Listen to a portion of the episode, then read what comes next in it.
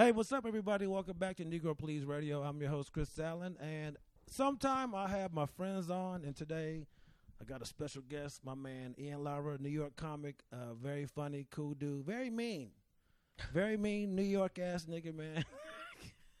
but uh, hey, if you haven't already, make sure you check out his special on HBO, romantic comedy. Uh, we met some years back through Mark Normand, and like just watching his career grow, watching him grow as a comic has been really dope. Uh, we both in DC right now. He's been headlining the main room for for the first time, right? Your first Yeah, full weekend. yeah, first time. Yeah, and I just been watching him, man. I'm in a small room. I've been watching him, and it's just it's dope to see like how cool he is on stage, man. Like I was thinking about that shit last night, man. I didn't want to be on your dick too hard, but I was like, just the way you do comedy, it's like it's so just laid back. It's like this. It's a it's a cool energy you got on stage, man.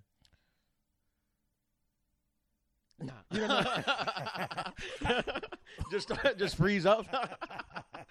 come on, come on the podcast and freeze up. Uh, uh, uh, Um, uh, nah, look, I'm I'm always like a big proponent of like, especially when it comes to comedians. Right. Like when you have some compliments to give comedians, I feel like you should always say it to them because some people don't know how to take it, but for most people, you know, in this business, it's just all negative. So It anytime is. you can impart like positive words, like when you like a bit or you like something they do on stage, Yeah. I'm always like, tell them to always tell them because we we gotta take it every time we get it. Pause.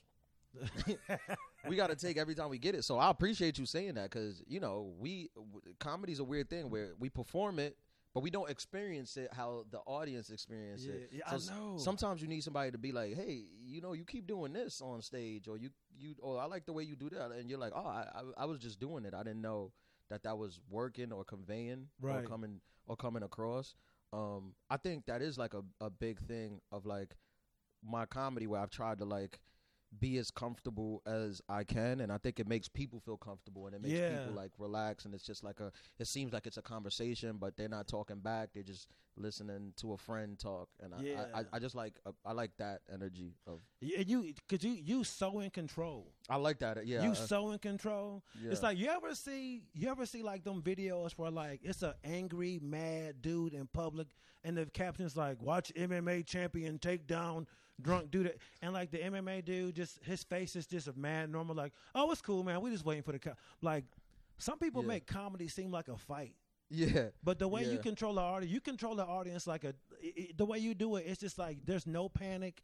It's Yeah. all just super cool, and it's just like, man, this dude just really in command of this fucking room, man. And yeah, like, I try. I try to be. I try to. I'm glad it comes off like that because I try. But I think a lot of it comes from like just years of doing it so much. Like, yeah, like even over the weekend, people were coming up to me. A couple guys came up to me and they were talking about like they kind of said the same thing, but they were talking about they want to start comedy and how would they? I'm like, but I appreciate it, but it's like years of doing it every night, Yeah. a lot. Yeah. Like gives you that that comfort. And some days, even now, some days I don't feel as comfortable as I normally am. I Right. guess one of the one of the things about like when you do it long enough is like even on nights when you don't feel comfortable, at least the audience can't tell. right. Only I could tell. Like I'm like I didn't feel comfortable up there. I didn't really like them. But to the Right. people watching, they're like, "Oh, we didn't notice anything. We thought you was doing you normally." that's see, which- that's how you know you're a fucking pro, bro. Yeah, that's. I feel like that's the mark of like. That's a the- pro. yeah. Because I know we both like sports, and sometimes like uh, they'll they'll talk to Tiger Woods or whoever it may be, and it's just like you had a good game. He'll be like, ah, you know, my shoulder, my Yeah. swing was just like, and they'll be like, I don't really. There might be some experts who can tell, but like you said, the most, the majority of people. They have no idea Yeah. that the knee is weird or like because LeBron, oh, my rhythm was off. It's like, Yeah. how you had thirty Yeah, yeah, yeah, yeah. Ah, my jumper just felt weird. Yeah. How? Well, well, uh, Louis uh, CK he he explained it to me the best way. Uh, one one day we would just one day it was like that. That's what happens when you work at the cellar. You you'll just be put in weird situations. And one day Like I his was female openers.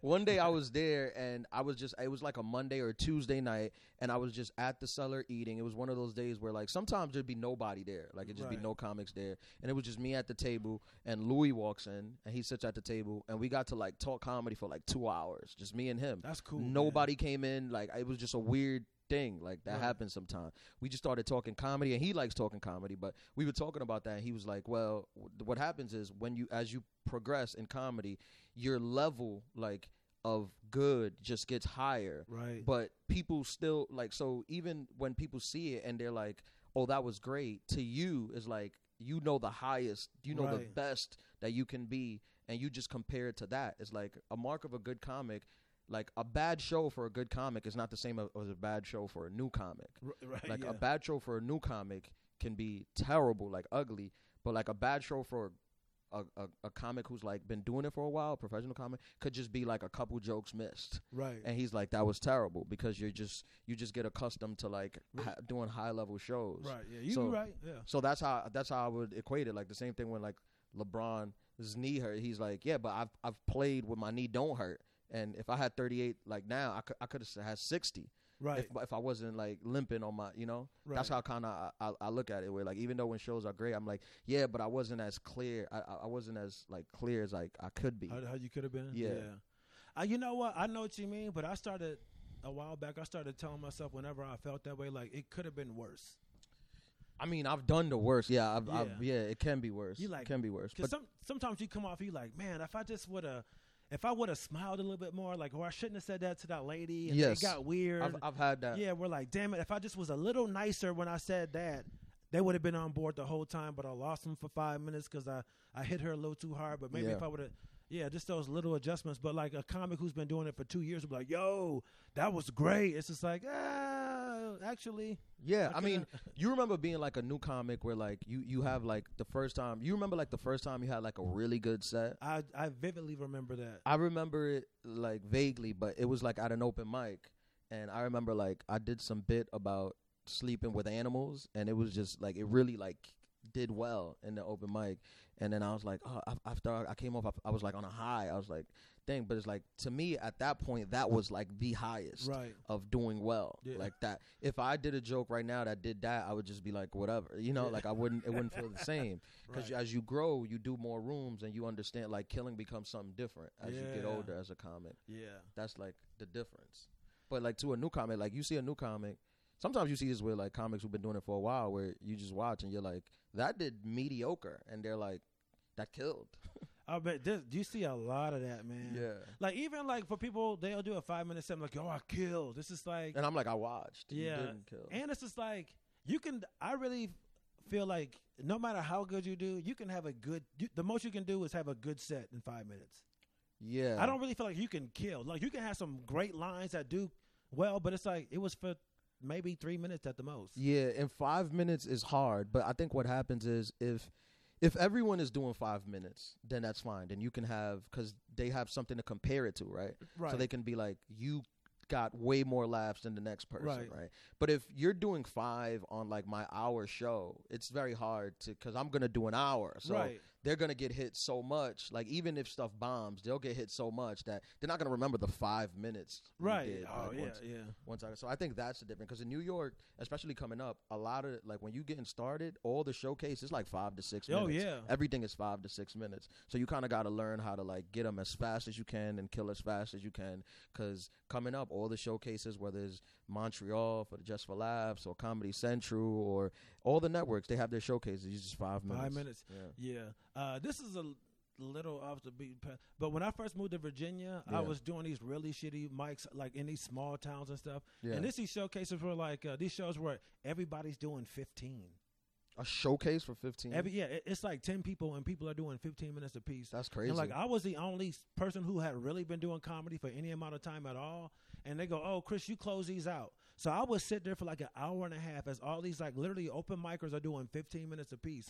And I'm like, "Yo, first of all, I go, these shows are bad because y'all doing way too much time. way too much time. Way too much time." I don't go- think you should do 15 for a showcase. I think when you showcasing, like whoever it may be, whoever needs to see you, in five minutes they can tell how what type of comic you are, Right. what level of if comic there's you something are. else there, Right. So you don't need like they don't need to see 15. Like I, I think that's overkill. It was so bad. I, Like- I I hated comedy for about a year and a half. I go, I'm sick of like going to these shows and waiting to 10, 10.30. Like these shows Yeah. nice and packed rooms, like nice rooms. yeah. And then they would just destroy Yeah. the crowd. Like I seen a, a married couple back to back just bomb. like uh, Tom went up and he his wife went up and he she bombed and he was sitting there watching like Jesus Christ I can't believe she bombed like this and when I get up there he went up there bombed just as hard. And it was funny. They went back and sat in the audience right next to each other with their head down. And I'm like, I got to do this every week. It's just watch these people just yell at nice crowds that want to hear comedy in Yeah. this little ass town. Yeah. But now, I, I, I mean, hate but, that but shit. I, I'm, I'm, you know, I started in New York. I came up in New York. Like that's still there too. Like it's Real- not like that's I came up like, and not only did I come up in New York, but early on I got chosen. Like I was, like, uh, uh, I, I started in Laughing Buddha, and and they used to do the industry shows, which were like the bringer shows. and, right. um, uh, the, the head of, of Laughing Buddha, he he just took a liking to me, and he gave me the opportunity to host the shows. Right. So I hosted the bringer shows for him for like three years. So I got to see it every night. Like I would host, I would bring the comics up, do like a minute in between, do like five minutes to start. So I got to see it every year, like the process of like new comics and and and you know eh, when, when I look back at it, like it's so funny because it goes back to like all you really need to see is five minutes. Like from back then, the people who I saw have a good five minutes are the people who are still doing comedy and are Mhm. doing things. The other ones they either quit or they're just not. You know, they Mhm. fell off the thing. Like you only need five minutes. Every audition is five minutes. When you audition for the sellers, five minutes. You don't need to see fifteen minutes. Right. Yeah, it was it was rough, man. It was Yeah. I, I hated that shit. Yeah. And I, I I gotta give it to any comic like how you and Sam started in New York. I, I can't imagine. I remember the first time I went to New York, I was on my head to get there, man. And just I got the night I got there, I did some really shitty shows in Brooklyn. I did a paid mic, and then at, later that night, uh, I got to hang out with Normand. I think I, we hung out. I hung out with you, Mhm. and so like I was doing my little shitty shows, and then hanging out with y'all. I got to see higher and better quality shows, and Yeah. then go getting to go to the cellar and seeing the tell. So it's like I got to see the whole gambit Yeah. of shows. Yeah. Like I think you hooked me up with somebody at uh, Broadway. Broadway. Yeah. Yeah. And like I I appreciate that. I had fun, and then I, I did well enough to the where the dude was like, "Hey, you want to come back and host tomorrow?" Mhm. That was cool. You know, Yeah. I, I was like, "Oh, this is this Yeah. is dope. I'm really getting to see a little bit Yeah, of New York I, comedy." I came up in that room that I gave you. I came up on that room. Like that dude, when nobody was giving me spots, that dude gave me all the spots. Like it That's was, what's up, it was. Eric Bronstein and Sheba. Mason. Um, at uh at, at Broadway, they used to they produced like a bunch of shows around the city, and they gave me all the stage time. That's Like, what's up, After yeah. a while, like they saw me and they saw how I approached it, and they used to give me all the stage time. So I I was always like before I was in at the cellar and doing all the A rooms, I was always doing bunch of spots in New Right. York. Like I would do four or five spots on a Saturday, easy. From the time I was like probably like four years in, I would be able to do that just because I was like I was getting after it. Like I was yeah, doing, man. I was trying to do every room. Um, so so yeah, that the, the thing in New York is definitely like a wide variety of type of shows you can do. But I would say that like when you be like, oh, people tell me that a lot. Like I can't believe you started in New York. Um, and I guess they kind of say that like giving me like showing me respect. Like I can't believe you do it. It's so difficult. But I would say that I really don't deserve the respect. I didn't know there was something else. That's just how it is. That's like just what it if you knew nothing else, like you wouldn't think like I didn't know that there was open micers in other places in the country that were doing full sold out shows and doing 20 minutes to start. I didn't know that. I thought you just did four and a half minutes open mics and terrible open mics until you got better. So yeah. I just kind of was like, all right, I'll just do this. Yeah, man. It, it's just I I realized the monster because here's the thing with with New York. There's so many traps that you don't know. Like you don't like you because there's so many different like pockets of comics. Like there's groups of comics that never come across each other, Mm-hmm. and like you'll move there and do shows and realize like oh. This whole rung of shows leads no. It's like a Yeah, maze. yeah. it leads nowhere. But like me coming from the Midwest and doing shows and knowing people in comedy, I kind of saw like, damn, like these people will never leave this at all. Yes. They'll they'll they're gonna do this for 15 years, and to me, it's just crazy. Like, because that's a world by itself, and then you got like these other little uh, comedy groups and stuff. I feel like they're all worlds, and for like you and Sam, and all these people to be able to like navigate. To me, it's like the solar system, and like I feel like the cellar is the sun, Yeah. and like y'all started in Pluto, and y'all jumping from Jupiter. I'm like. To me, it's like, how the fuck do y'all do that? It's just, Yeah. it's literally like jumping from a planet to another planet to get closer to the cellar. And the fact that y'all have done that shit is amazing to me. And that's why I will always respect New York comics and especially comics that came up in New York, man, because Yeah. it's so hard. But I would say I would I would push back and say it's not really that hard. Like if you really think about it, it's not that hard. Like Really? everything you said is true. You do come up, you do get pulled to different scenes. There's like an urban scene that pays well really early. off the ra- off Yeah. the rip. Yeah, There's a there's a alt scene where it's like low pressure and you and and and especially when I started, those shows used to be sold out. Like those shows were full. Like you Right. those Brooklyn shows were full. But from the moment I started, like I went to a comedy club, like a year being a year in or two years in, whatever. I saw the comics who were like ahead of me, the Mark Normands, the Chris Distefanos, and I was like, I just want to be that. And I kind of just was like, I listened to what it took to be that, and I just followed that. So right. early on when I was getting offers from like to do these urban shows and and they were paying, I did some of them. I'm not saying I said no to some of them, but I was like, I'm not. I, w- I want to do clubs. Like I want to be in the club. Like I want to be in the comedy clubs. I want Right. to be a, a comedy club comedian. I don't want to do. Not to say I, I won't do them, and I still do them. I, I might do them now, but I don't want to be in bars and thing. I don't care No, about I the money. you, man. I just Yeah. want to be in a venue that respects the art of comedy and was created to perform comedy, so I can tell these jokes that I wrote. You know what? I'm glad you on here, man, because I feel like I could actually talk to you about this type of shit. You know what I mean? Look, Yeah. I, I, I have I came up doing urban rooms and stuff like that too, but like. I like the, the the comics I like like Mike Epps and the, I like I never heard them talk about like the cellar or clubs. Or Yeah, the- the- like but they, I, I've heard like you brought up Mike Epps as an example. I heard people who was like, he was there. Like, Oh, he was did? Yeah, yeah, he did do those. Like, he did do those. Yeah, see, but yeah, I like, but I didn't like because I like I said, I started off at urban rooms, and like nobody ever talked about clubs, yeah, and I and like I knew like uh, once I really got into comedy and I started watching documentaries and certain comics and like, oh, I want to do the cellar, I want to do this, and like all the comics that I started off watching, like I never heard them talk about their progression through comedy, the rooms and stuff. yeah, And I, to be honest, I didn't see a lot of urban comics work the path that I would really want to take. So I was Yeah. like you, like I want to do comedy clubs. I want to do Well, I the well, cellar. I want to. It's it's a, it's funny you bring that up because I like there is a thing, especially when you're like a black comic or minority comic, where you're like, well, I don't really see anybody like me doing it this way. Everyone who's gotten success are kind of doing it like in the Mike Epps that route. But when I was coming up, also I forgot I saw Hannibal, and Hannibal was like the guy. Hannibal was like the leader of the black nerdy. backpack comedy, I guess. That was my guy. Yeah, it was the backpack comedy. It was like the same way Jake when J Cole came out, Drake, yeah. Kendrick, and Wale, like they was the backpack rappers where they weren't Yeah, doing like this yeah. gangster Yeah. hip hop rap, but they was still hip hop. Hannibal was the leader of the backpack comedy, and I that was that's what I wanted to do. Same here. That's what I wanted to do. I was I like, just damn, wanted to do yeah. that.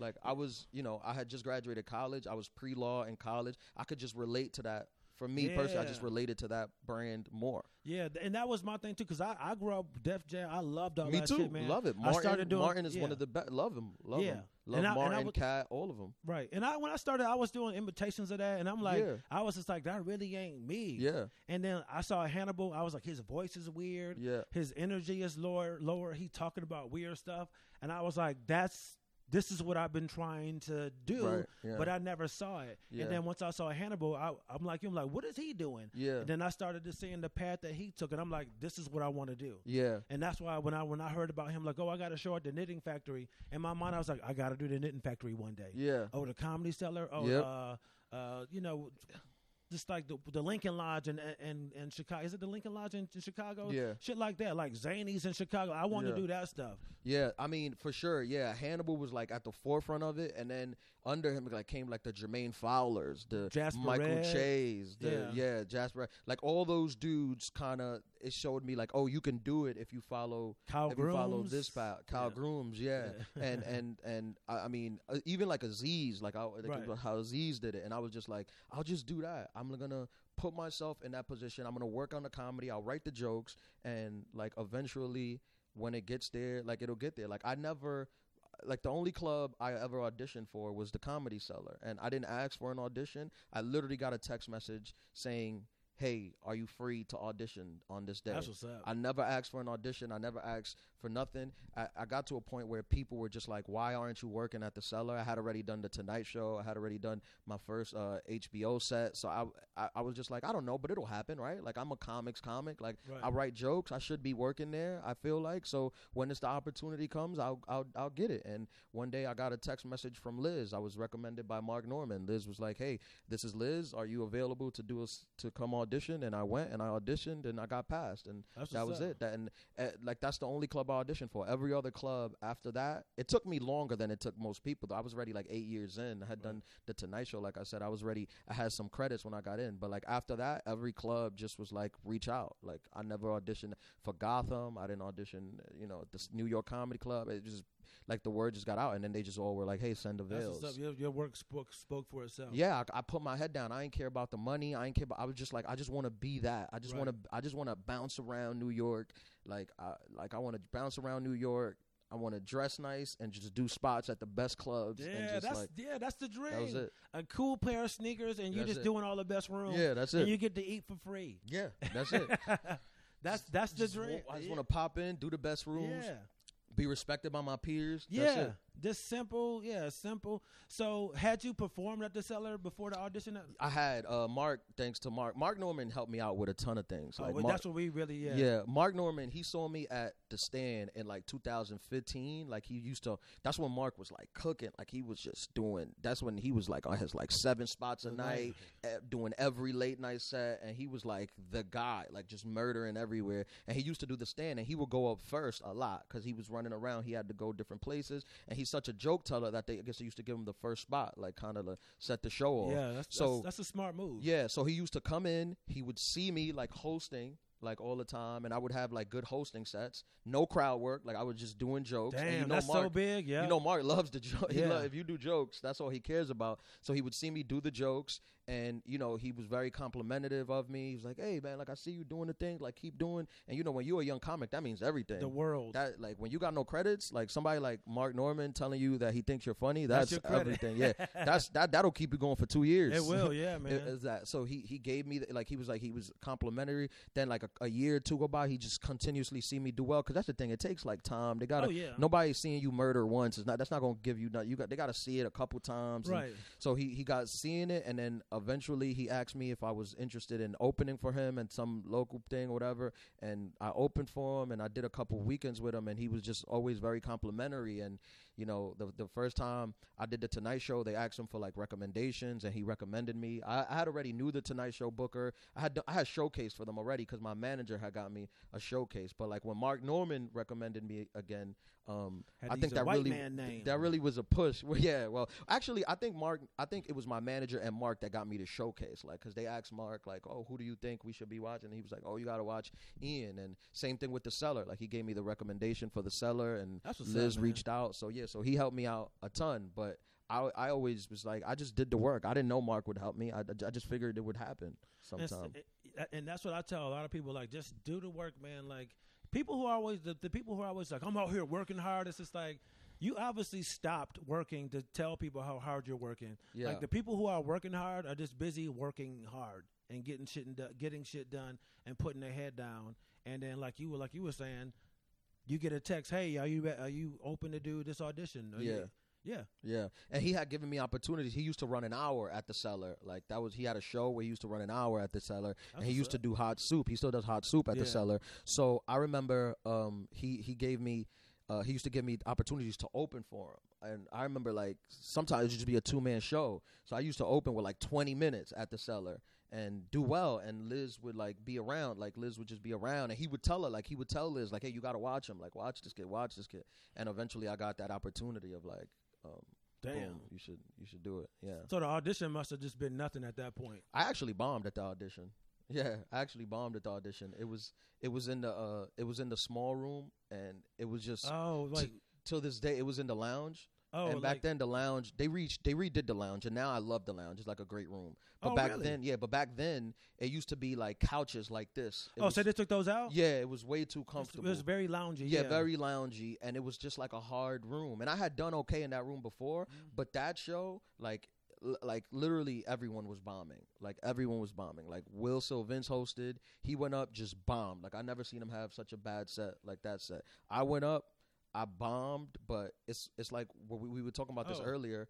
I bombed, but it was gracefully. Like I didn't yell at the audience. I didn't lose my cool.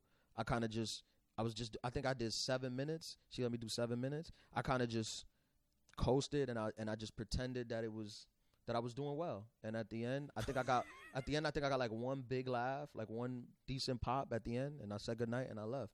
And I didn't hear anything. I just left. Nobody said nothing to me. And then like maybe like five days later, I get a, I got a text from Liz like, "Hey, send your avails, send this, this, you're in or whatever." And I was like, "Wow!" And I remember seeing Estee like probably like three weeks later. I saw Estee. I never met Estee personally. She was watching in the back, but I never met her personally. So I, I met I met Estee. She she she booked me on the brunch show, and she was there. And uh, I went up to her, and she was like, I was like, "Thank you so much uh, for for like allowing me to work the club or whatever." And she was like, "Oh yeah." She was like, "Yeah, no, I love the newbies." She was like, "I've been hearing like some good things about you. Mhm. I want to watch you downstairs." And I was like, I kind of was like, "Nah, you don't need to watch me. You already seen me." But I was like, I I was like, "Thank you so much," because I know in the in the show, like at the end the audition, I know I didn't do well. I know that wasn't a killer set. right. And she was kind of like, "This isn't my first rodeo." She was like, "I don't need a killer set. Like I know when the jokes are good." She's like, "I can hear jokes and be like." This is good. This is just a bad crowd. She's like I've been around comedy. See, 40 like how years. you over your three years, you knew like, okay, this person's got something, that person got something. Yeah, Yeah. right. She was like, I knew the jokes were good. Yeah. And then I went downstairs, and I remember Ramy came by. He dropped in, and this is like also when Ramy, when the show was taking off, Ramy was like, he still is, but at, at that point it was like his first big break. So he was Right. like, a, then, and I knew Ramy, and I, I saw him. He came in. And I was like, "Oh, what up, Ramy?" He's like, "Oh yeah, good to see you." And and and Estee was like, "Ian, you're next. I'm gonna go downstairs to watch you." And I was like, oh, "All right." And then she was like, "Ramy, come watch with me." And I'm like, "Oh, Oh. my god, this is the last thing you want is like a comic Yeah. and Estee watching. But they came down and and and this was like a hot crowd, and Mhm. I and I got to do like a hot fifteen. And like in front of her, like a just like a kill fifteen. Like I was just like, Nice. yes, like it was just from start to finish. And you hear Estee in the back laughing, and applause breaks, and Ramy's laughing, and you're just like, you just feel like such a relief. And I think from that moment on, I kind of didn't have that big scaredness of working at the comedy cellar. I was like, I think I'm good. I think she's she's seen me do extremely well. Like obviously, I'm not gonna take it for granted, but I don't take any club for granted. so Right, that's just not me. Um, but I was like, I felt relaxed. Where I was like, just go up there, do your thing. This is just a room where you perform. You're just doing comedy in front of people. That's how I looked at a lot Right. of rooms. Like, Right. You have like you. I understand that totally because some people are like, nah, man, this this place you got to respect it. It's like I respect the place, but I also have to tell myself this is the same job as everywhere else. yeah, Don't build it up too much in your head. Yes, have respect for where you are and and be thankful. Like, Yeah. man, this is a cellar. Some great comics have come here, but you can't build it up more than it is because at the end I of the day, yeah. yeah. you're really just picking up a microphone and talking to a stage That's and it. talking into a microphone. I, I had That's that it. same attitude when I when I first did the comedy store, when I did the mother, Yeah. when I did Rogan's Club. It's just like I'm just like this is just I'm just telling jokes in front of people. This Right. is it. And also, I feel like for me, it it it, it helps me like like just do your thing, man. Just do Don't your put the thing. thing. But then also, it's like. Not only just because it's a cellar or the comedy or whatever, I respect every stage. Yeah. So it's like I don't need to tell myself this. right. Like you saw me yesterday. I did the D- DC Improv. I'm, I'm headlining the DC Improv, probably my favorite club in the whole country. Packed house, like Saturday, uh, Friday Killing. night, like just Killing. doing well. Then I went over and did a spot at Hotbed, but I didn't like mail it in at Hotbed. Right, I just I just did my act. I did my act. I, Yeah. I worked on it. I wasn't up there like, oh, what do I want to talk about? Let me just bomb. I respect every stage. yeah. Like anytime I'm on stage, I'm trying to do well. I'm never not trying to do well. Yeah. And even when I, I remember being an open micer, and a lot of like my co- my contemporaries at the time, I feel like I got like a, a little like teacher's pet kind of thing because I was like I used to try to do well at the open mics, and they used to like there was a group of them that like thought that wasn't cool. Like they just felt that you should bomb at open mics all the time. Yeah. And I just didn't. I was like, no, I want to do well every time I go on stage. I don't mail it in. If I bomb, I'm gonna do it on my own fruition. Like Yeah. you don't have to try to bomb. You will, right? Right. You don't have to try to do this because it's gonna happen. It's not gonna happen. Yeah, there. Were, I- you know what's funny? There was. A, I've done a couple shows like this, just in different places. But I, I, I remember experiencing in New York, like feeling feeling stupid on stage for actually telling jokes and trying like seeing people roll their eyes like look at this guy telling jokes. It's just like why would I? It's like why did I come to New York to not to act like I don't give a fuck? bro. I'm not. I, I care. I, yeah, I'm just not. I'm just not from that school. Yeah. Like I feel like, and I don't. I don't want this to come off a little arrogant, but I feel like a lot of the people who's doing that are attempting to be cool, oh yeah. and I just think that I'm cool. Yeah. So I, I, I don't. I'm not attempting to. Like I, I I'm just chilling. Like yeah, I- you just being you. Yeah, I'm just being me. Like I, I don't I don't I'm not attempting to be cool. Like a lot, Yeah. like well, I remember the first time I did the the Tonight Show. Like I wore a suit, and I, and that was like right before everyone stopped wearing suits. Uh-huh. But I wanted to wear a suit because I I valued the Tonight Show. It was a big deal for me. I saw Eddie Murphy do it. I saw Chappelle do it. I saw the biggest comics do it, and Jimmy wears a suit. So I was like, I want to wear a suit. But then I saw a lot of comics come by after, and like they want to do like the the Jordans and the thing, and I'm like, but you don't dress this way.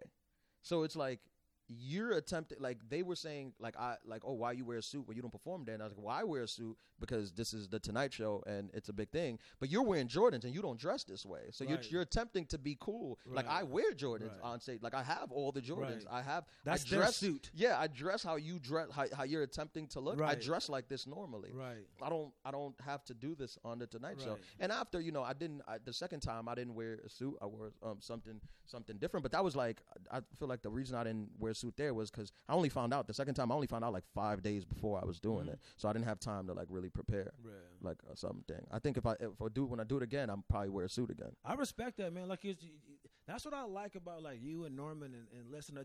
And there's a, a, a ton of other comics, but like I really love being around comics that respect comedy Yeah, and like they have a reasoning how they the reasoning about behind why they do things the, the, the way they do. yeah. But y'all give a fuck, you know what I mean? Because some Yeah. people just don't give a fuck. But again, is it a sense? It, it, it, do they act like they don't give a fuck because they're afraid they're not going to do well? So it gives them like an excuse. Ah, I was just fucking around, but like you know what I mean? I think so. I mean, I, I can't call it with some of these guys, but I mean, I always talk about it. Like, there's a too cool for school class of Yeah. of comics who some of them are very successful, but and if that's just how they operate, that's fine. But it's like I'm not that. Like, I do care about Yeah. stand up. I do care about entertaining people. I do care about the craft. I care about jokes. I care about doing a good job. I just do. I don't know. yeah, man. Like, I don't want to pretend that I don't. Yeah, I, I love that, man. Y'all, y'all really think about your act, the structure, the timing of shit. It's just sure. some people just get up. And ah, man, you know, I'll, I'll figure it out. good for them the fact that they could do that i Yeah. can't like everything that everything that i've gotten thus far i've gotten there through doing this thing that i do which is caring caring about the jokes caring about the thing caring about the structure caring about the writing. Does this make sense? I remember um i remember before i taped the hbo uh special i remember i sent it to you and i'm like hey man i've been doing this on the road. Oh, like could you watch this and tell me like is there anything i'm missing? Does it not make sense? Is there something that should go in another place? Like i, I kind of need view eyes like away from it. And i sent it to you. I sent it to my boy jordan fisher. I sent it to director ida Rodriguez. i had people watching and be like is this something i'm missing here? Is, it, is there you know is there a space? Because i feel like that's important. I feel like you need that. Yeah. you need that because i care So, and that's the thing. That's another thing I really like about you. You seem like you you give good critiques and criticism, but you also seem open to it. And I feel like a lot of comics were very sensitive, and a lot of us shy away from that. yeah Do you think that's just you personally, or do you think being a New York comic and all the shows and like wanting to get better, do you think that that's something that uh, that help you deal with the critiques and not being afraid of it? Have you always been that way? Well, I just really want to get better. I just want to be good. I want to get better. And if you're going to give me advice for free, there's potential for that advice to be good. So I'm going to hear it. If I Mhm. don't like it, I just don't have to take it. Right. But if it's good, you're going to give me advice that's going to make me better. I'm going to make more money. I'm going to tour more. I'm going to have a better career. Why wouldn't I take that? Yeah, but some people don't like to hear the bad part. They just want, oh man, that was good. They don't want to hear like, hey man, what you could do. They don't want to hear that. Oh, That's hard for people to hear. Yeah, I, I, I mean, obviously, I, it's not like I, I don't. It's not like I want to hear it. Like I want you to critique me. I want to hear your honest opinion. Yeah, that's the thing. A lot of people, uh, most of us, don't want. They again, they just want to hear that everything was cool, and then, hey man, you got it. Yeah. But like, well, I, I'll get to. Sometimes you hear that so much, I'll get to in my head, like, cause even even when I was touring, when I was touring romantic comedy, like people were t- like I was going on the road, and people were telling me a lot, like, "Yo, this is ready. Like, this is a tight it set. was good when I yeah. yeah, this is a tight set. Like, you hitting on everything. This is good." And I heard that so much that that's when I reached out for critique. When I was like, That's "Am I missing something?" Because yeah. I don't want to. I don't want to leave anything on the table. This is a big opportunity for me, and I want to. I want to do the best I could do, That's smart. Like, and that's when I reached out to people. Like, So like that was that was audience critiques, and then you were like, all right, let me take it to comics. Well, it was audience Okay. critique. It was like club owners, club Oh, okay. bookers, uh, other like my features, my openers, like just comics who were watching the show, who were just like, thing, because like.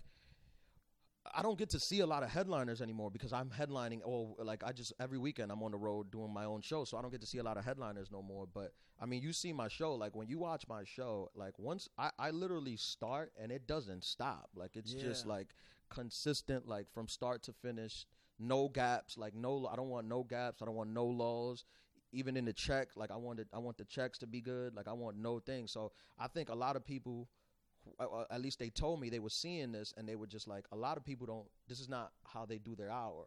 A lot of people are you know will have a good set but it'll be more lulls or more like long form storytelling where they'll take the, the crowd on the ride or whatever, which I enjoy that too. Like I've told you, I love Yeah. like a one man show. I love it. But just for me, that's not my comfort zone. Like Mm. I, I, I want it to be like just start Super to finish. tight. Yeah, just start to finish tight. Yeah, the the way you man, your actors, it's it's great, man. It's just, Thank you, man. Yeah, it, and it's like I said, it's just so laid back, but it's it's laid back, but it's like it's it's so forceful, but it's not forced, man. It's just like you just Thank you. command the stage.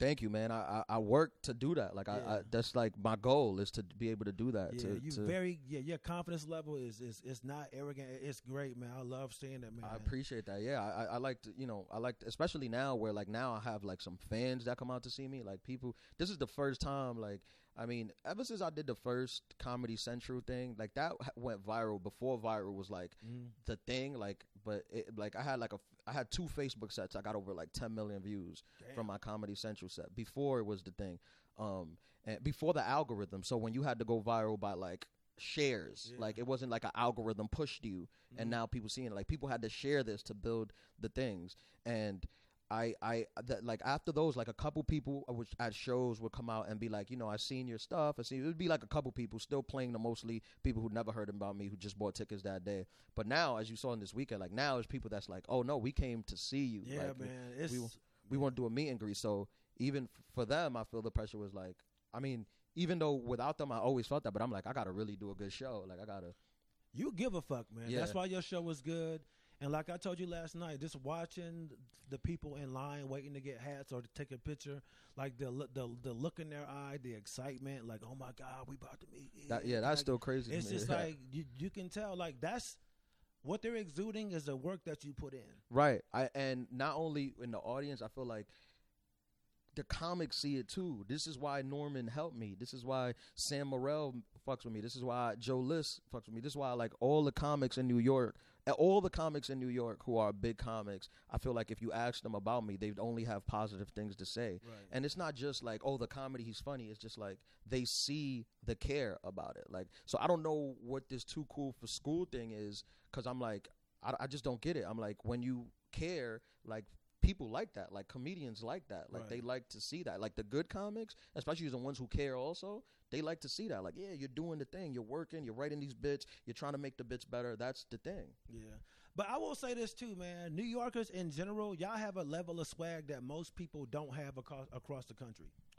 I'd agree. It's a it's a built-in thing. I'd agree. Because like it, it, like some people might not agree, but like even just y'all fashion, like Yeah. niggas who really don't dress well, but in New York it's just like, oh they your sneakers gonna be clean, your outfit it's Yeah. everything. It's not everyone, but yeah. it's for- not, but, you know what yeah, I'm saying. Yeah. Like y'all give a fuck about y'all appearance, man. Because like there's so much y'all can't control in New York. yeah. It's just like you know what? I gotta look fly, man. I gotta get on this subway. There's so many. I gotta. I gotta have something for me. Yeah, I Like- mean that that's just me. That's just who I am. Like, Yeah. I'm just being who I am. Like I just, I just, I, I want to look nice. You look nice, you feel good. And I feel, shit- good, and that translates like on stage. Yeah, like, it you- does. Like I, I feel good. I, I, I feel like I look good. I have a good presentation. I look good. I got a haircut. My things lined up. I'm like, all right, let's do it You now. confident? Yeah, Yeah, let's like, do it. Like I have the confidence that I need to. Like, exactly, and that and that shit. It's a whole package, man. yeah. And that's what a lot of uh, like. quite a few white comics don't understand because it's like, well, your outfit, your dress up. It's like, yeah, man, I can't just go on the stage with wrinkled jeans and, Yeah, a, and yeah. a shirt. And it's just That's like, not no, me, no, I, I can't, I can't do that. Yeah, You I mean, I think the biggest thing about comedy is just be yourself, right? So whatever you are, you need to be your most most authentic self, and I think it takes like ten years for you to be able to be That's- your most au- that's the authentic self. So those guys who like go on with the wrinkles, they do well still because that's them. Mm-hmm. Like they're still being them. So they they can't put that on me because that's not me. Just like if I told them wear Jordans, they would be like they might feel silly, right? Right. Like because this is not them. Right. Like somebody like Normand, if I told him, "Yo, put on these fresh pair ones, this a Mary shirt," and like he would be like, "This is ridiculous," because it's what, not what are him. you doing to me? Yeah, yeah, it's not I- him, and he might be awkward on stage because he's not being genuinely him. Right. He's genuinely him with jeans, a button down, and New Balances. Right. right. A But little he- varsity tee. Yeah. Right, and he told me uh, a Tapatina's tee. Yeah.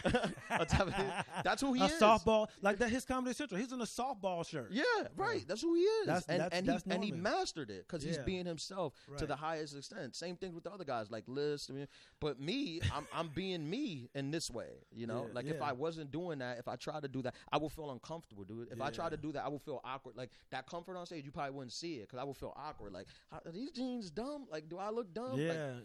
so you just, is the, the journey's like trying to be your most authentic self. Right. Just yeah. It, it's it is weird because people ask about the same thing. I go, it's weird. It's just like you you get on stage. You, your journey is becoming the the person you are, like the genuinely funny person you are off stage. Like that's Yeah. that's kind of the journey. Is, is learning to take that person who was funny off stage. The people, the the guy that everybody was like, oh, you funny, you should do comedy. Yeah. It's learning how to be that person on a professional level. Yeah. It's like with basketball. Like, yo, this nigga can hoop, but can he play the game of basketball? Yeah. And that's what the NBA does. It makes sure. you a basketball player For and sure. not just a hooper. You know what I'm saying? I think I think that's the first step is being your most authentic self and then it becomes the like how do I harness this to Right. make a show Right. out of it cuz obviously if you come see me off stage I'm not like I am on stage like I'm not it's not that I'm a different person but I might be more chilled out more like Right. conversational. Like I'm just chilling. But I I've learned or I'm I'm in the process of like mastering how to take the funny that I am on stage and then make a show out of it. Like Right. exaggerate it and make a show and a performance out of it where Right. I'm I'm still me, but this is like me as a character. Not Right. not necessarily like a character, but me like to a heightened level. Like I'm not this off stage. I'm not just like Right, right. It's you just know. right, right. You taking your natural funny and you've honed it, and you know how to use it in, in a professional manner. Right. Like it's so weird. Like uh, you ever like I don't really try to make people laugh in public. Like I'm not that. No. I'm, I'm past that in my career. But No. like, I'm a comedian. I'm trying no to be funny. at all. Yeah, I don't Dude. like. Sometimes it does happen, and then you realize like, why it's so easy to make regular people in in everyday life. Like, it's Bro, too easy. so yeah, it's a tr- it's yo, too easy. Bro, sometimes it happens. Like sometimes uh, it'll be happening. Like especially like if people don't know I'm a comedian, like they don't know what I do. Like sometimes I've been in places like I've been on a I've been on a plane, like and I'll be talking to like the lady next to me, and I'll just start making. and You just start killing like with the, with the thing. You just start killing on an airplane, like just just making jokes, and I'll do that every once in a while, and I'm like, yeah, this is nice. It's This yeah, is- it is. this is nice. But then, like mostly, I'm like, if I'm at a party or whatever, I'm like in a corner talking. To I just want to make like my that, friends or whoever. I'm with like laugh or Yeah. thing. Like I don't have that pressure of like, yeah, trying to be walk up in the middle like, oh, look at this guy's shirt. Oops. uh, yeah, yeah, doing. No, nah, I mean I'm doing a full, like I'm doing an hour in front of 300 people, like yeah. Two shows. Like I get and I'm uh, like I get laughs, the laughs that I need. Like so when I'm on stage, I'm like, all right, I'm gonna just Yeah. chill for the most part. Right. LeBron don't stop at every pickup game. He Right, and be like, yo, let me, let me bust get over here ass. real Yeah, quick. yeah, yeah. Good but, example. But it is dope when like, oh, LeBron popped in and he scored two points and left. Yeah, yeah, that- that's yeah, cool. Yeah, You know I No, mean? because sometimes, sometimes you might chill too much, and then people be like, "Oh, you not this? Uh, you not like." You're not really funny off stage like that, and you're just like, "Well, I'm chilling. Like, I, I'm, I don't have that pressure that this guy who works at an office, he wants to be like the funniest guy. Yeah, I don't need that. I don't have, I don't need that. Like, I do it professionally. Like, I get, I get paid, yeah, to do it. So it's like I don't, I don't have to do it. But sometimes you, you hear that, and you're like, if I wanted to, I would just start I could kill. I, I yeah. could kill this whole plane. yeah, right yeah, yeah. I could just start being funny. Yes, Yeah. it, it is fun from time to time. Like I said something to a lady one time. I didn't even think it was that funny at the grocery store. And dude, she doubled over. She was like, "I needed that today. Yeah. I need because like I was done." And she was like, "Can I take your card?" I go, "Whoa, whoa I'm still making payments on this thing." Yeah, yeah, yeah. And yeah. it was an older. so it's funny, so yeah. corny, but like it's an older lady, and she was like, "Thank you so much. I really needed that Yeah, laugh." And it's just just little shit sometimes, yeah, man. it's it's funny like because I've done this on a plane with like an older white lady. When you kill with them, it's Oh. so funny because they don't expect it. Like they don't for you know for whatever reason they just don't expect you to to be funny in a way that they could relate to because Yeah. they're so different than you. Yeah. But when you hit them with something that they get, they just laugh so hard because they're like, "Oh man, I wasn't expecting this." I remember I was on a flight actually to DC, sitting next to a lady, and, and we started talking, and we would. I actually asked me what I did. I told her I was a comedian or whatever, and then like we were talking about like a bunch of stuff, but I was just like saying these one-liners, and she was just like bawling over laughing. And I remember when we landed, she was like, "That was the funniest plane ride." Like, I, she was like, "I wish you luck with your career thing," and I was like, "Oh, you know, that's nice too." But I don't need to be the loudest in the room. Yeah, but see, I, that's a cool moment because like one day you're gonna get something big, and she's gonna be sitting at home watching TV. She'll like, "That's the guy." Yeah. be like, "That's the guy that was on the plane that was telling me jokes." Well, she thinks I'm Kevin Hart, but she's a white lady. She's not going to remember me at all. She was like, Kevin Hart is doing so oh good. oh my god, I Yeah. didn't know. yeah, she's not going to remember me at all. But yeah, in the in the event that somebody does, Yeah, that anyway, nice. that's him. yeah, yeah, This was like, no, that guy died like eight years yeah, ago. lady. right. That's him. That's Denzel. That's not Ian Lara. But yeah, it is fun killing in public though. Sometimes, Yeah, like- it could be, but It just lets you know how it- we we just manipulate people all day for our job. yeah, I mean, yeah, I think I think what we both talking about is just like the loudest in the room thing that we don't have the desire to be. Yeah, that. I don't need to do that shit, man. Like especially like especially around other comics, it's like man, don't Yeah. do that shit, Yeah. man.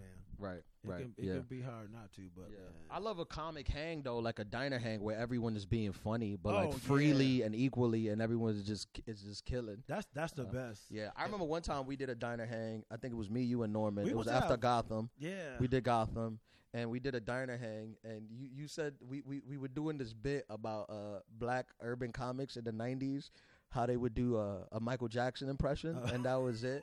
And you did some impression. You you said some joke that me and Normand were just bawling over laughing because it was obviously stupid and silly. But I was like, but we was like, that would have been a that bit. would that would have killed. Yeah, that would have been a bit back Yeah. then. It was something, some silly stuff about like Michael Jackson in, at the diner. Like if Michael Jackson went to a diner, and uh, we were just laughing so hard. But those are like the best hangs. Those are the, those are the best moments, Yeah. man. Those are the best moments. yeah, we were there till like six, seven in the morning. I, I, remember. I, love that shit, Yeah. man. I, I I know it's tough sometimes when I come in. People be like, "Yo, this is a weekday, man." yeah, Because sometimes you you be like, "You on vacation here? Like I got I got shit to do tomorrow." Like, Yeah, Come on, yeah. man. Let's hang out." yeah, But yeah, man, that's what I love about podcasts. Like when they first came out, it gave people an insight into this type of shit that we do. But like Yeah. the culture got weird, man, and people started like, uh, and I'm not trying to go like, sure, you news. I'm not trying to get on no shit like that, but like. People started getting real sensitive because I thought it was fun for people get to get to see and hear how comics really talk to each other. yeah. because it is fucked up sometimes. But yeah, but, uh, But in, in, in the defense of those people, is like sometimes I'm like they shouldn't see how we talk. Sometimes they cause, I, I agree because with that there's no too. context Yeah, between that. Like right. there's no like.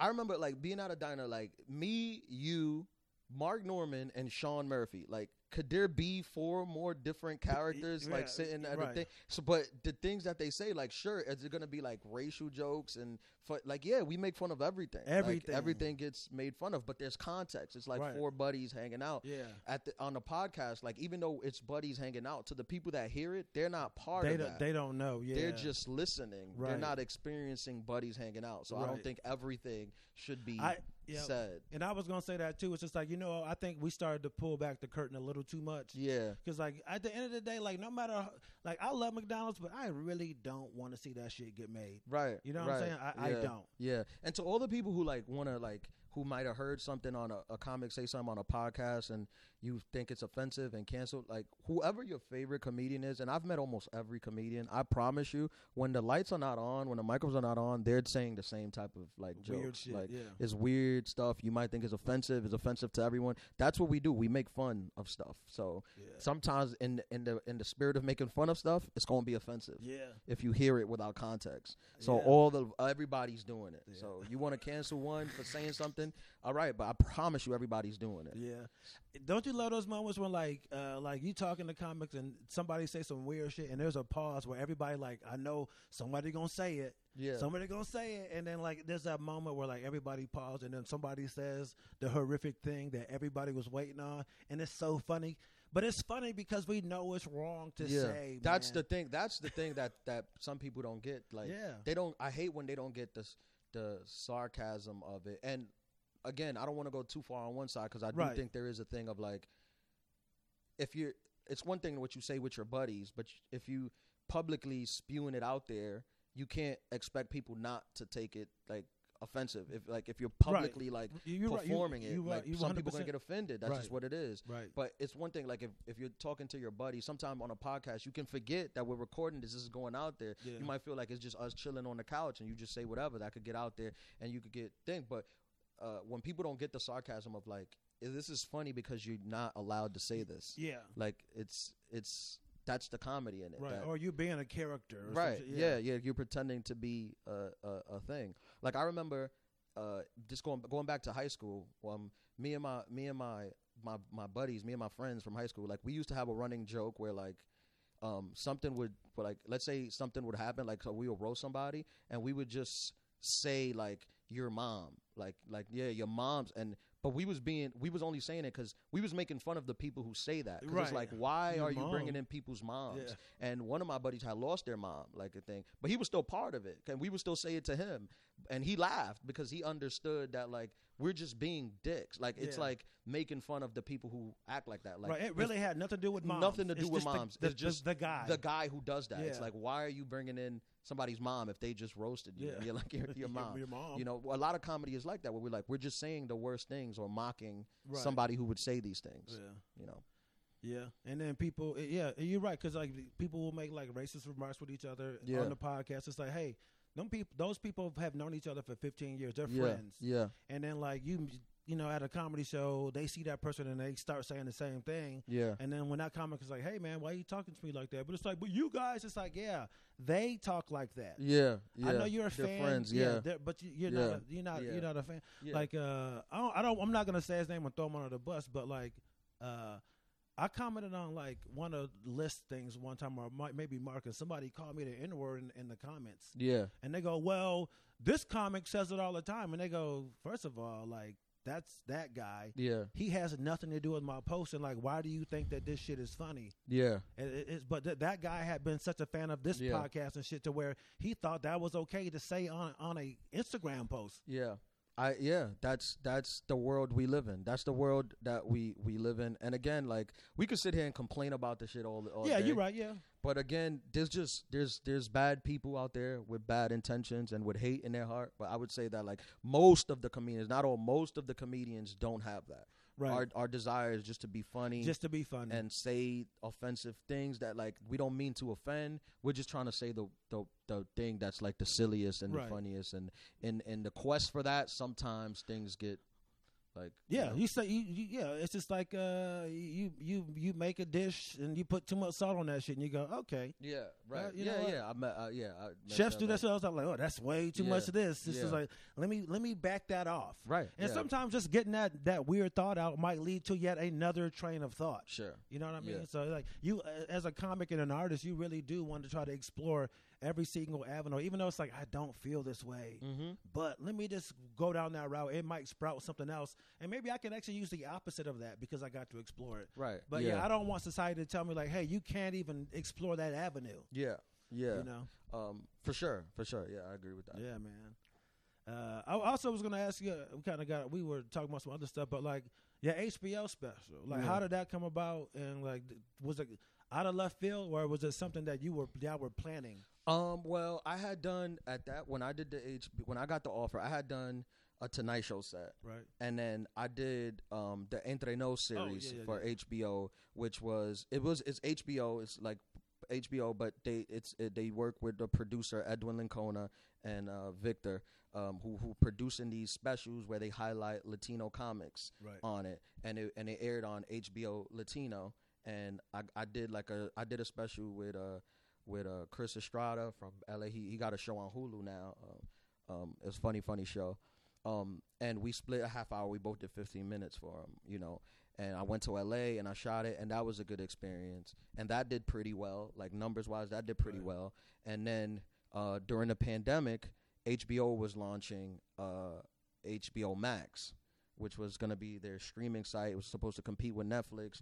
So the deal from HBO with the Anthony Those guys, it went. They they now got had a linear deal where it was gonna air on HBO and then be on Max, be promoted uh, as as a Max thing, Mhm. which that was kind of like a game changer because like most people didn't have HBO Latino, but people were gonna get Max because Max had all these shows that thing. So I remember um, during the pandemic, I got a call from them and they were like, "Hey, hey, uh, we we like had a meeting with HBO and your name kept coming up in the meeting. Like That's they crazy. they really liked it. Um, I I- they they was, we just got a new deal with them, and we spoke to them about you, and they were just in love with your stuff. And they they when this was like mid COVID, and then they were like, when we come back, we will we we want to produce uh your your next uh s- special for HBO. If you want to produce, um, and I was like, yeah, for That's sure, let's do man. it. Yeah, let's do it. Um, and I I was lucky enough that I had done some things already. I wasn't like a new brand new comic that they were like pulling out the, the water.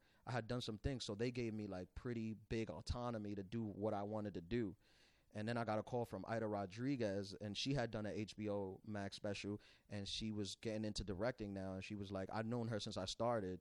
She's like a big sister to me." And she was like, "Hey, I would, I want to direct your special." And I was like, "You do?" And she was like, "Yeah."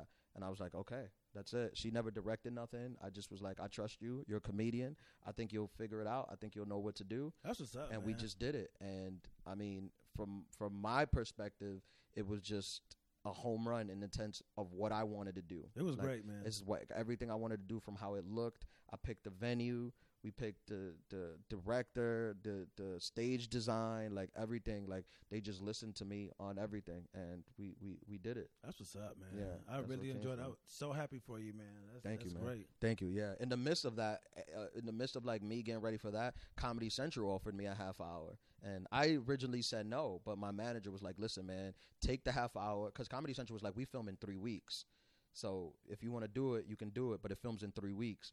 And my ma- excuse me, my manager was like, "Take the half hour for Comedy Central. We'll uh we'll push HBO back as long as you can." He's like, "I trust you. You have the material. You'll write it.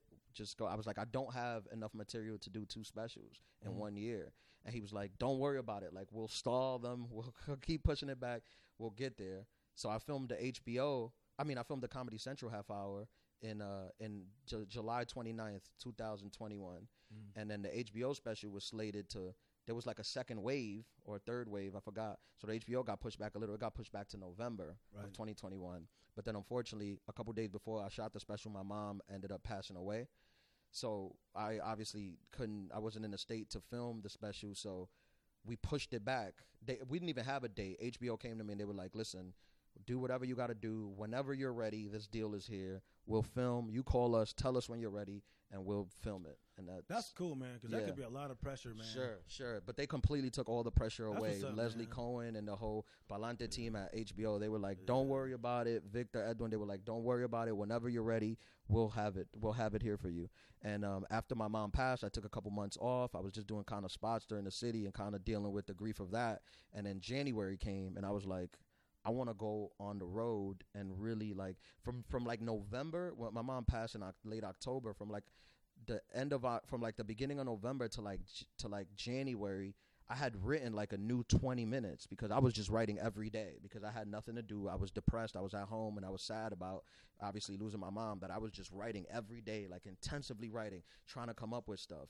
And then January came along and I had like a new 25 minutes that I wasn't even going to do for the special. These were just new 25 minutes that I that I had, and then I took it on the road, and I started. It started building and building and building and building, and by the end of the the, the end of that spring, I had like a new 40, 45 minutes. Damn. And yeah, and then I I called up uh, the producers Edwin, and I was like, I think I'm ready to film this summer. I think we could do it this summer, and we found a venue. We found we did all the things, and then and then we we did it. We we filmed it in July, July 16th. Almost a year later, I filmed uh, the the HBO special, and it came out later that year. It came out in November, so I had a special come out J- in Fe- in January. My Comedy Central came out, and in November the HBO special came out. So That's what's up, man. it was a big year. That was a big year last year, and I think me me choosing to do both of those things and being like, all right, I'm gonna get to work and I'm gonna do it.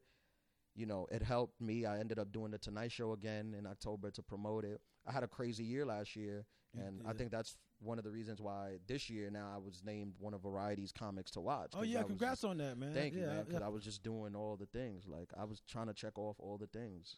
Yeah, and you know it's funny that you say that because I know last night we and we got to get out here in a minute. Uh, we were talking about just different rooms and stuff, and uh, we were saying like, because I kind of like low stakes rooms sometimes just so you can fuck around. But you were saying like you understand that, but you also love when there's stakes involved. Yeah, I, I And I- like that. And I think like doing the Comedy Central thing and then having this uh, HBO thing Yeah, that really upped the stakes. yeah, you know that, and you were like, I got to produce. Yeah. I mean, You know I mean? don't like love like I like the stakes. I like what it brings out of me. Right. When I'm in it, I have all the anxiety and the nervousness Right, and the yeah. scaredness. I have all those things Right. that every other person has, but I like what it brings out of me. Like I Right. like a deadline or, or reach Yeah. a goal. Like now, I, I, I like I'm working on the new some the new the new act, and I'm I'm up to like 30 minutes and. I'm going to Montreal this year, and I'm hoping, you know, I, I'm doing some galas, and I'm doing the variety showcase, and I'm hoping that, uh, you know, the whole industry is there. I'm hoping I could get some good sets, and I'm hoping I could like, you know, come back with with another deadline, be it something, man. be it whatever it is, like another deadline of like, hey. Let's do this, and that'll get the wheels. And you, I, I'm sure if I if I'm able to come back that with a deadline of of to film something somewhere next year, like I'll immediately start like, all right, now I got to get got- to work, got to right. get to it. You Yeah. got something. Yeah. You're gonna get something, man. I told you. I think. I think you're gonna have your own TV show. I mean, I we'll can't wait to write for it. You heard it, everybody. Yeah. said I could write. No, Yeah. I mean, yeah. Actually, You're I got a get deal. man. I got a um a deal with a Chelsea Handlers production company. We are working on my um, Never show heard of from Who the. No, from the um yeah from the uh, special and stuff, and we are working on a show. But so we'll see. You know, That's I'm, do- a, oh man. I'm doing all the things, man. I'm just doing all the things. You like, doing the things, Yeah. man. You doing. I, I, trying. I, I'm having a great time watching you do it. I love watching people's dreams come true. I like to see, like, obviously, like being a big comic is cool, but I, I like the work part. Like that's exciting to me. Like watching people watch all the doors open up. That's that's most of the things, Yeah. right? That's most. Yeah, of it, yeah, yeah. Like that's cool. Like oh, The yeah, top part is like the top of a roller coaster, where it's like you're there, and it's like. Hey, the thing you ain't lying because Yeah, that's it honestly, is. it, has to come down. Unless you figure out how to control it, you can like do all this. Yeah, you then could go, do all this, okay, it's and bring it down yourself. But for the most part, most people Yeah. are just like, Wee! Yeah, yeah, it's Yeah, that you gotta learn how to like. All right, I'm gonna sell. Yeah, uh, yeah. I'm gonna start doing fabletics, and I got or, this. Or, or enjoy the rise. Yeah. Enjoy the rise. But even even even the people who enjoy the rise, as like even like the people who stay at the top, like as a stand up. I mean, I've, I've heard Louis Louis said this when he was at the top. At the stand up, you don't stay at the top. You just don't. Like you gotta either find movies or find thing. But as a stand up, people love you. Like they discover you, they love you, they love what you do. You reach a point, they get tired of you for whatever reason. Right, and you'll old. continue to work for your fans. You'll continue to be able to perform. You'll continue to be able to sell out for your fans, but you don't consistently continue to make new fans. Right. Like everyone's heard of you already. right. Yeah. So these are just the people who like you, and then everyone else is like, I don't like you. right. They like everyone heard of you. And that's why you got to start branching, like you said, the acting or like uh, produce some shit for people. Yeah, Yeah, yeah, starting another company. Yeah. that's what. I, that's honestly something that I really like to see comics doing too. Is just like how Normand is producing a special for somebody. Like I, I think that's He is. yeah. Oh, I didn't know that. Man, I feel like an asshole because like, oh, Matt Ruby. He's he's doing Matt Ruby special. Oh, is he? Okay, yeah, cool. I think it might have came out yesterday, but yeah, I mean, shit Shout like- out, yeah, both yeah, of them good it- guys. yeah, yeah. Shout out to Matt Ruby. It- yeah, it, it's stuff like that. You got to find other things to get into because at Yeah. some point in time, like you said, your timeline on stage is really gonna be, you know, Yeah, you'll always have your fans who love Right. you and they'll come out. But like, I don't think, I don't think that per capita Dave Chappelle is making like a lot of new fans. No. everyone knows who he is already, No. so he has fans who love him. the, his, the new fans not good people. Yeah, yeah, yeah. I like his anti-Jew stuff. Yeah, yeah. So I think you know you reach a certain point where like these are just my fans and this is who I perform for, Right. And it's fine, Yeah. And you'll have a successful career. Yeah. But the rise to the top, like, it's like enjoy it because it doesn't keep rising. Yeah, that's to me. I feel like that's the that's the fun part. Like that's where I want to be. Like I can't fathom having a private jet and all, that, but like being a touring comic and getting specials in Montreal. Like that's Yeah. where I want. So like I'm really interested in that part. And like even like when you watch Fallon and stuff, people who do panel like you you don't want to hear about how lavish their their lives are. You want to hear about Chris Pratt.